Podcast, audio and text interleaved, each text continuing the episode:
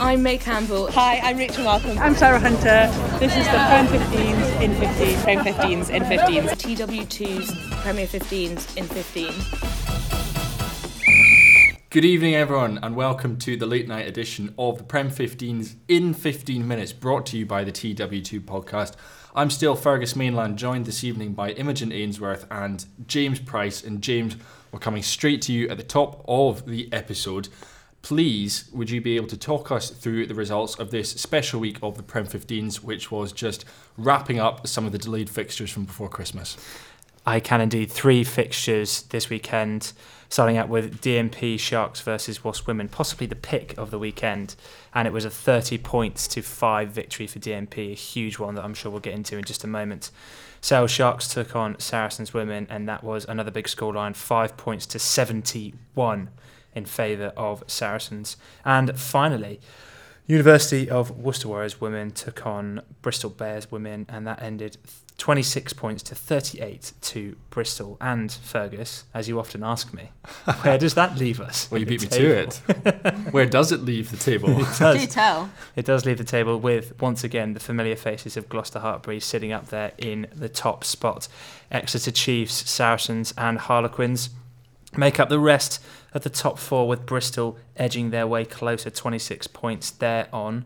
Uh, they've still got a way to go to budge into that top four. 35 points Harlequins are on, so still nine points the difference.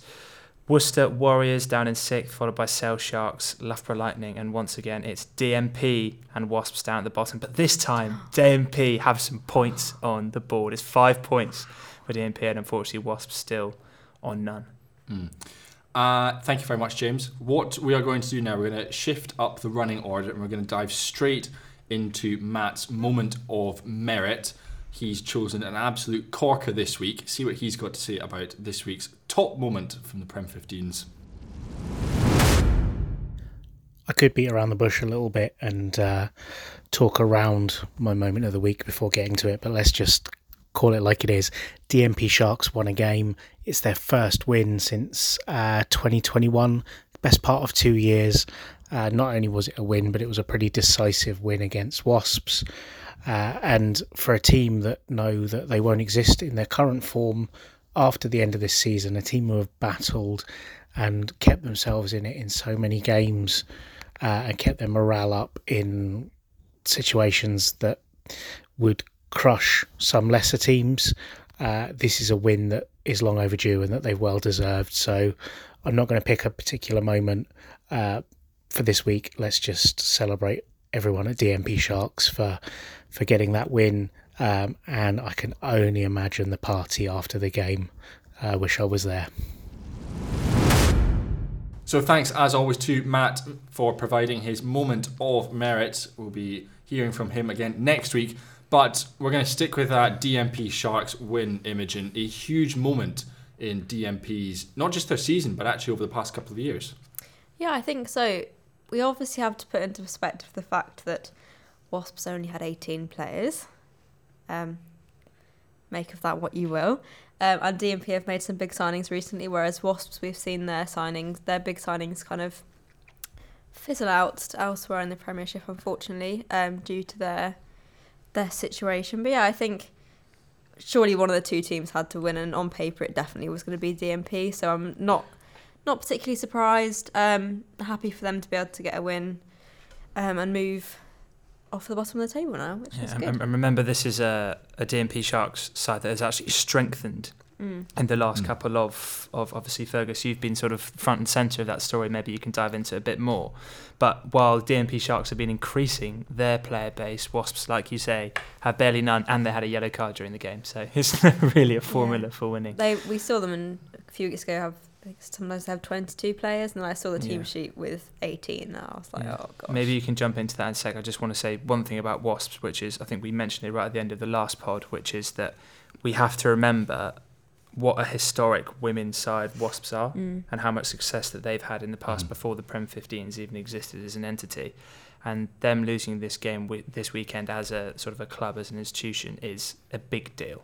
So it's actually, not to dour the mood, but it's a bit of a sad moment for them. Obviously, we don't exactly know where the men's side might end up soon. We'll find out. But for the women, we sort of know their trajectory, and it's not upwards, and that's a really unfortunate story for them. Yeah, it's another reminder of kind of the situation going on in rugby. You know, it's not confined to just the men's game by any Mm. stretch. And while we do, you know, like to joke about it and say, "Oh, DMP have got a win," it is such a shame to see Wasps fall from the heights that they once were down to down to where they are at the moment. It's such a shame for the game. Yeah, we're not that far removed from times where Wasps were up in playoff contention towards Mhm. the top of this Prem 15's table, and here they are just slipping down just because of all the all the all the nonsense that's been going on there. Uh, and once again, it's the players that are missing out on this.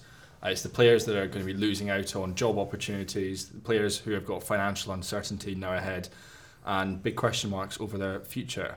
But I suppose flipping it to the more positive side of it is the win for DMP, and I've been going through some of these statistics, and we've previously talked about, and I've covered the huge number of signings that they brought in, huge number of American signings, and a lot of them saw action, um, not just in the team sheet, but in, in the scoring as well. So the likes of Maya Beiser, Rachel Arecki, Olivia Ortiz, Catherine Trader, all involved in the scoring for DMP. So they're making really good use of these Americans that they've brought over. And you do sort of wonder, well, they've won one game, can they can they win another? I think it's taken a lot of time for these Americans to come in and, and gel and make their way into all of them into the starting lineup. But now they're in, they're scoring tries, and um, they're putting together some good performances.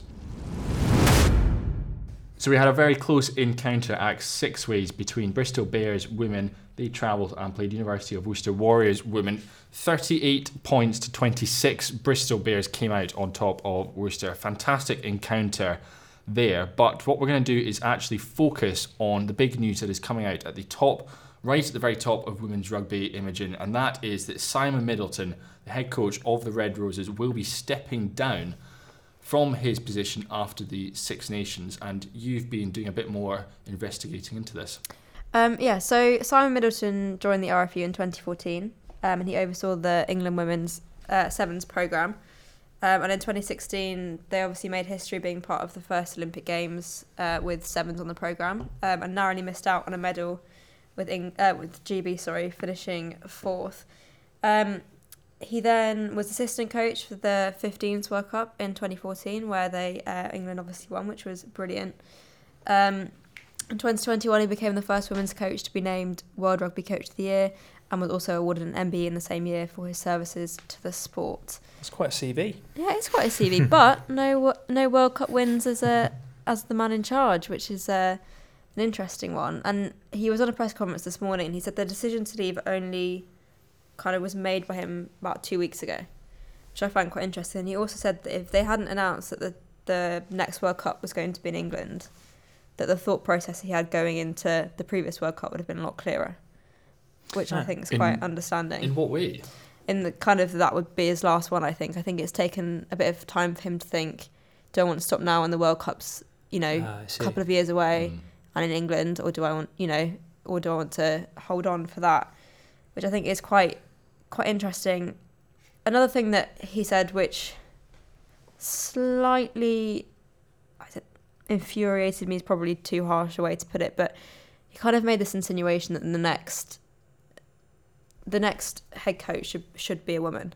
And while I think it'd be great to have a woman in the role, the person that's assigned the role should be done so because of their coaching ability, not because of their gender. I don't know what you guys think about that, but I just think it's negative to expect women have to be the head coach of the women's team. I think it should be the person that's most qualified. If that's a woman, great. If that's not, you know, also great. I guess I can. You can see what he's trying to do Mm. because he's been head of a, an all-male coaching team Mm. that went to the World Cup, and he's trying to do the right thing. Yeah, But as often happens, especially coming out of blokes' mouths, yeah. it, it comes across in, in the wrong way. Um, so I don't know whether I have, again, say I have Siggy Yeah. Is the wrong way, but I obviously totally I agree with you. the direct quote was, "My position is one that is better placed to be filled by a woman than one of the other coaching positions." He said, "My position is a lot less hands-on coaching, more of a director of rugby star role. It could work if you have a female coach who has gone to that sort of level where she has done a lot of coaching and wants to be wants to have a slightly different slant on that." And um, Rugby Babble on Twitter have been quite annoyed and said, you know, to infer that women should be would be well placed to take on a less hands-on role is kind of an insult. Hmm. Um, Mm. I think it's interesting. I, d- I don't like this narrative that it has to be a woman for the sake of it being a woman. You want you want it to be the person who is going to put England in a position to win a World Cup. Yeah. Um, and you want someone who is capable of building up a squad, um, picking the people who are in form to go and win England first of all Grand Slams before that, and then take them to take them to Twickenham in, in a few years' time and win them a World Cup. I think we've had people at this stage already, of Jo Yapp at Worcester. She's been tipped as a potential candidate, and I think I think she'd do a fantastic job at it. I think she's very very capable of doing it. But then you also look around the the rest of the Prem 15s. If we're if we're going to pick from Prem 15s, just like we picked from the Gallagher Premiership for um, Steve Borthwick, then you look at the likes of Dave Ward, Alex Os- Alex Austerberry. Those names spring to mind, running successful programs. So it's it's someone who's going to be able to build a very very strong relationship with the players and steer them towards the next level of success. Simon's taken us to, I say us, you, to a World Cup final. Yeah. It's not taking you to the win, and that's what you need. Someone who can take them for a win. He said that he said I'm not quite sure winning it would have made me feel any different to losing if I'm honest. I think it just got to the end of that part of the journey. I think it's quite interesting. It my overall feeling of this is it should be. This is one of the most successful mm. Red Rose coaches of all time, if not the. And yet, there's a feeling of discontent. There's Yeah. a feeling. There's a there's not a positive feeling in him living. It shouldn't be. It, well, obviously, you know, he Well, you- you ended up not having his, you the talked, work- you talked about his CV and how Yeah. brilliant that was. Exactly. So an incredible CV. Obviously, he hasn't got that World Cup win, and I'm I'm sure you know he would have loved to have had that on his CV. But you know, we- we saw at the end of the World Cup final immediately, pundits, players were saying time for him to go. I wonder if give a little bit of time, some things some might just come out a little bit. I remember we spoke to Shaunagh Brown, and she sort of spoke, spoke about that culture in England where maybe we weren't quite sure if it was Mm. international culture or the England culture, where Yeah. she felt like she couldn't quite express herself fully, and at Harlequin she felt like she could. Who knows? But um, I guess just just to finish off on your point from my perspective, like completely agree with you in terms of the the male or female ridiculous sort of Mm. thing. I mean, just just look at the the Black Ferns Yeah. it can obviously be positive when you have a, a bloke as a coach. Wayne Smith came in and was brilliant, and Allan Bunting has just come in to be their new uh, director of rugby. So, yeah. Um, Although that said, I would love to see Jo Yapp do the job. Yeah, I think definitely for me it has to be the best person for the job, and not to make this all about myself, but in the in the sports industry myself, I've had comments of, of you've only got that because you're a woman, and I feel like comments like this saying that it has to be a woman to get this job just um, highlights that a bit more. That this warped idea that that women just get jobs because they're women, and that's why they've been given a job. But I think you should in every job you should be there on your merit, and I think I wouldn't like the next coach if they're a woman for people to think, oh, they've just got that because they're a woman and they've yeah, they've been picked because they're a woman and that's why they're doing it. I want them to be there on their merit and people to go, no, that's the best coach for the job. I I've think. kind of just processed what you said his quote was, which is, I think a woman would be suited to the role because it's less hands on. Mm. It's Yeah. so out of touch. Yeah. It's I, so, I don't know what he was trying to say there, but I've just realised it just sounds so bad, man. Yeah, and I don't know if that's what he meant. Um, Doesn't matter. That's the words that have come yeah, out. Yeah. And he, also an interesting one that's come out of that is um, Abbie Ward um, from Mm. Bristol in England. She's going to be taking on kind of a coaching role. Um, while she has a bit of a break to start a family, um, which I'm looking is, forward is to the baby going to be doing the scrum? Oh, Is we'll, we'll, uh, find out. Maybe she'll be England's, or we don't know if it's a girl or a boy. Maybe or they'll be England's England's next star. We, Mm. we will find out. Mm. Similar, I suppose, to what um, Rachael Burford's been doing with Harlequins with Mm. her injury this Mm. year, which steers us very nicely back onto the world of club rugby and looking ahead to this weekend's fixtures. And we've got an absolute roster and a half of them. We've gone American. In Yeah, fact, we're, we're so DMP. We've we've gone yeah, just Just American. off the back of a Super Bowl. James, can you just tell, run us through what we've got um, coming this weekend? I believe I can. Uh, as, as you like to say, your favourite phrase, a bumper weekend.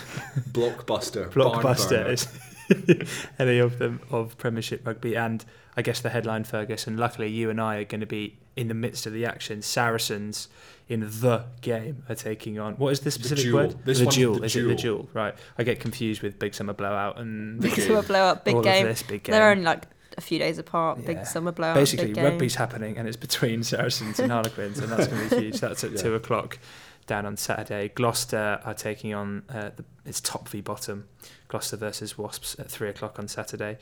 Worcester will take on Exeter. I'm really excited to see that one. Actually, I'd like to see that score. Worcester haven't had the the way of the results in the last couple of couple of matches, but such positivity coming out of them. Particularly with that one being at Sixways as well. Exactly, yeah. Um, DMP and Bristol take on each other, and the final match of the weekend is Loughborough versus Sale. That midweek, midweek, mid-table clash once again. Yeah, fantastic. Some really uh, big fixtures we're looking forward to, potentially changes in the table coming up. But that's all we've got for you this week on the Prem 15s in 15, brought to you by the TW2 podcast, and we'll see you all next week.